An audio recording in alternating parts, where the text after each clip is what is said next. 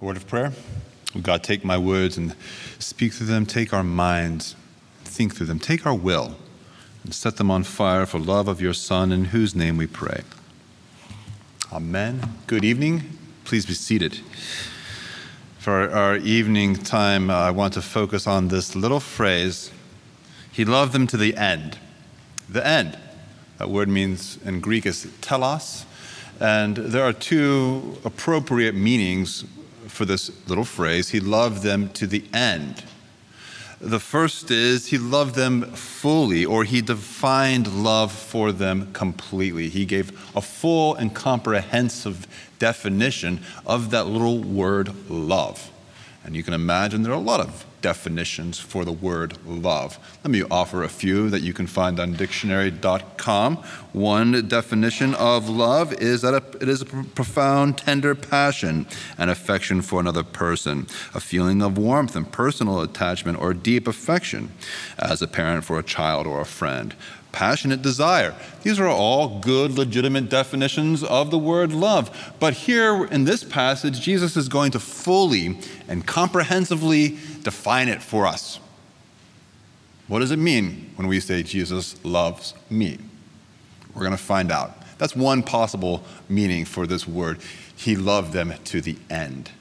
And the other possible application or other possible meaning is that he not only defined it comprehensively, but he displayed it fully.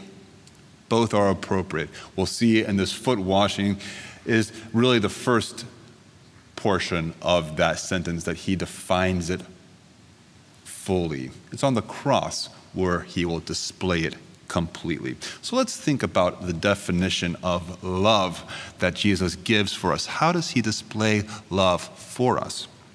Is it a profoundly tender, passionate affection for another person? That's a fine definition. I have no problem with that definition, but it's just a little bit lacking when compared to what Jesus does for us. So here's my working definition. That love that we see displayed in this passage is a sovereign. Now, that's a weird word to start with a definition of love, but bear with me. The love we have here displayed is a sovereign, deliberate choice of indiscriminate sacrificial service. All right, that's a mouthful.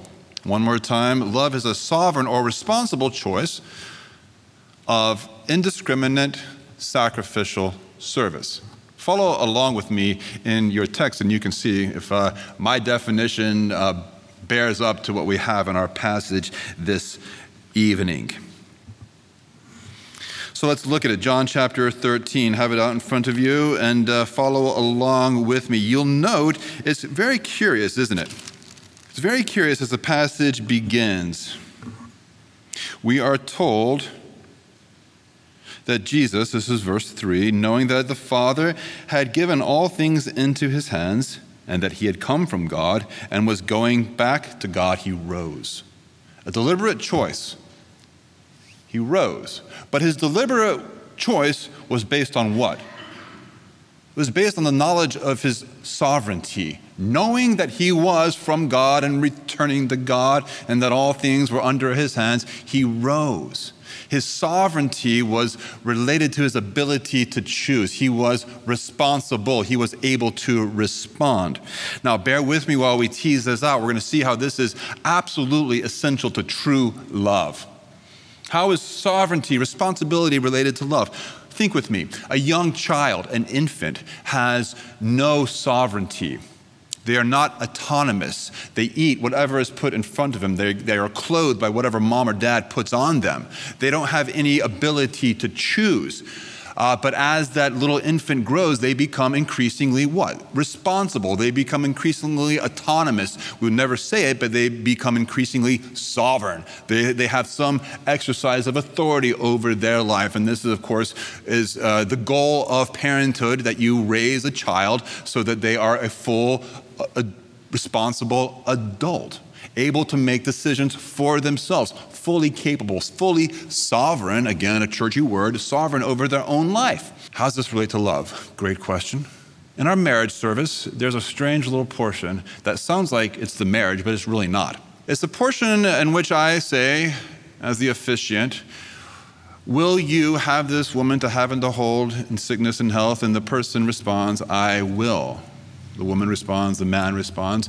It's, it's what's called the declaration of consent. It's not the actual marriage vows, but it's the declaration of consent. Why is that important? It's important because I, as the officiant, am establishing the grounds upon which this marriage is going to be based. And what is the marriage going to be based upon? The free adult decision of a responsible person. Right? Why, why are you here?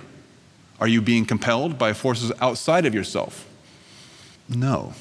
At the heart of a marriage, a declaration of consent establishes that a marriage is two responsible people making a choice. Jesus makes a choice. He is a sovereign, responsible, and his choice is related to his sovereignty. Think with me even further. In our Uh, articles of religion, we have what's called thirty-nine articles. These are thirty-nine pithy little summary statements of what we believe. And the first statement of these thirty-nine articles, first of thirty-nine, says this, that God is without body, parts, or passion. That's kind of weird, isn't it? Why would we say that God is without passion? Do we mean that God is not feeling? Do we mean that God has no emotions? Of course not. You have to erase half of the old, half of the Bible to have a God without feeling. That's not what it means at all. What it means when we say that God, or when, I don't say that, when theologians say that God is without passion, what we mean is that God is never compelled by anything other than God. Right? That there's nothing outside God that makes him act. God alone acts because he's God. And anything that would compel him to act doesn't exist. He's completely sovereign.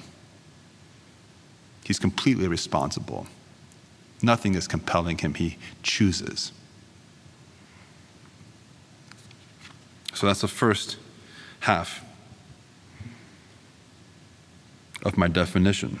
And compare it to our contemporary definition of love, which is based upon emotion and intensity of passion. This definition that I'm teasing out is not based on emotion, but based upon a sovereign and deliberate choice of the lover.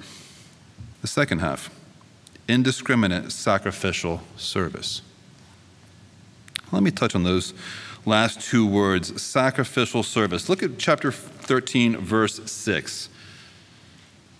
Uh, sorry, verse four. He rose from supper. He laid aside his outer garden, garment. He took up a towel. Do you see that? He laid aside, he picked up. Now, those are strange words to use for clothing oneself. Those are not the typical words one would use. If you back up to the, the tenth chapter of John, you find these are the same words that Jesus used when he says, no one takes my life from me. I lay it down. I lay it down just like I'm laying down this cloak, just like I'm laying down my outer garment. Love is always expressed in sacrifice. I'm taking something off. He, Jesus is taking off his outer garment. He's picking something up in order to serve. He's picking up a towel.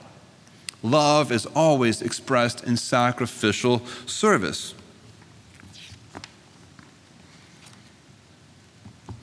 That's true for Jesus, it's true for us. We lay down We lay down our, our own wishes so we can tend to the hopes and dreams of another. We lay down thinking about ourselves so we can think about another. We, we stop pitying ourselves so we can have pity for others. There's only so much pity you can have. If you spend it all on yourself, all that, you don't have any pity for anybody else. But you see, there's always a, a laying down. A laying down of sa- in sacrifice to pick up and serve. And I know that sounds a little formulaic, but I think in the best of loving relationships, you just see a natural, unforced, sacrificial service. One of my favorite passages is, for God so loved the world that he gave. You know that it's John chapter three, verse sixteen, and that word so is often translated that God loved the world so, so, so, so, so much. I think what it, the passage means is God loves the world in this way. So, God loved the world in the following way, that he gave. Love always involves giving, sacrifice, sacrifice for the point of service. All right, so follow along with me in the definition. A responsible choice of sacrificial service. The most challenging portion is its lack of discrimination. Notice who's prominently mentioned in our passage. Judas. And uh, we're told that during supper, when the devil had already put it into the heart of Judas Iscariot, in other words, Judas is not like on the fence. Judas has already made the deal with the devil. And the Lord knows it. And the Lord washes his feet. It's indiscriminately given.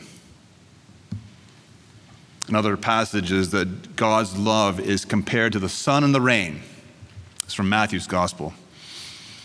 Jesus says that our love should be like the love of God, who makes the sun shine on the just and the unjust.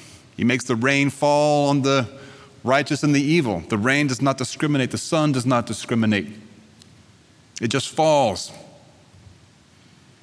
And here we have, and in Jesus enacting that parable, his love does not discriminate. It falls on the just and the unjust. And so that's why I come to this conclusion that love, as we find it fully defined in this passage, is the following. It is a responsible choice of indiscriminate sacrificial service. And as Jesus' life comes to an end, you know the passage began Jesus knowing that his hour was at hand. It's a reference to Jesus knows that his end is near. And what he impresses upon his followers more than any other subject is the subject of love. The word love is mentioned six times in twelve chapters, the first twelve chapters. It's mentioned thirty times in the next three chapters because Jesus wants us to know what it is that we mean when we sing this little song that we know so well. Jesus loves me, this I know, for the Bible tells. How does he love you? He loves you that way. It is his sovereign choice, his indiscriminately given of sacrificial service for you and me. Couple of implications. Couple of im- implications uh, from this passage. Implication number one, apparently God does not love us because of our lovableness, which is kind of reassuring but kind of humbling because I think of myself as kind of lovable. You probably think of your love as, yourself as kind of lovable. But if you had to choose, would you want God's love for you to be based upon your lovability or his decision to love? You'd probably go with the latter, wouldn't you? Well, this is a reassuring because God's love is clearly based upon his deliberate choice, not on our lovableness. Implication number two. Jesus does not, does not simply model love so that we can have a nice, pithy working definition. I like nice, pithy work, working definitions, but that's not the goal of this passage. This is Monday, Thursday. Monday, Thursday comes from the Latin mandate, from the new commandment that Jesus gives that we might love as he loves. He model, he defines love so that we can practice it. And boy, it's daunting, isn't it? I kind of like the dictionary dot com definition better, sentimentality and fond emotions for someone. This is really challenging, but this is what Jesus displays or defines for us and asks us to follow in. So think of how divine is your love. Is it indiscriminately given or kind of a little more judicious? Is your love deliberate? Or do you fall in love or fall out of love? Is your love expressed in sacrificial service, or does it sort of degenerate into sentimentality? It's a high, high bar, isn't it? But Jesus does, gives us this definition of love so that we can follow him. And in following him, know that it's the way of life. So in this foot washing passage, Jesus fully defines love. Responsible, sovereign choice of indiscriminate sacrificial service. And in a few hours, he will fully display what he has just defined. On the cross, he will deliberately choose. No one takes his life, he lays it down. He will offer the great sacrifice for our good, in service to us. And his sacrifice will be indiscriminately offered to all for the sins of the whole world. What he has just defined, he will soon display.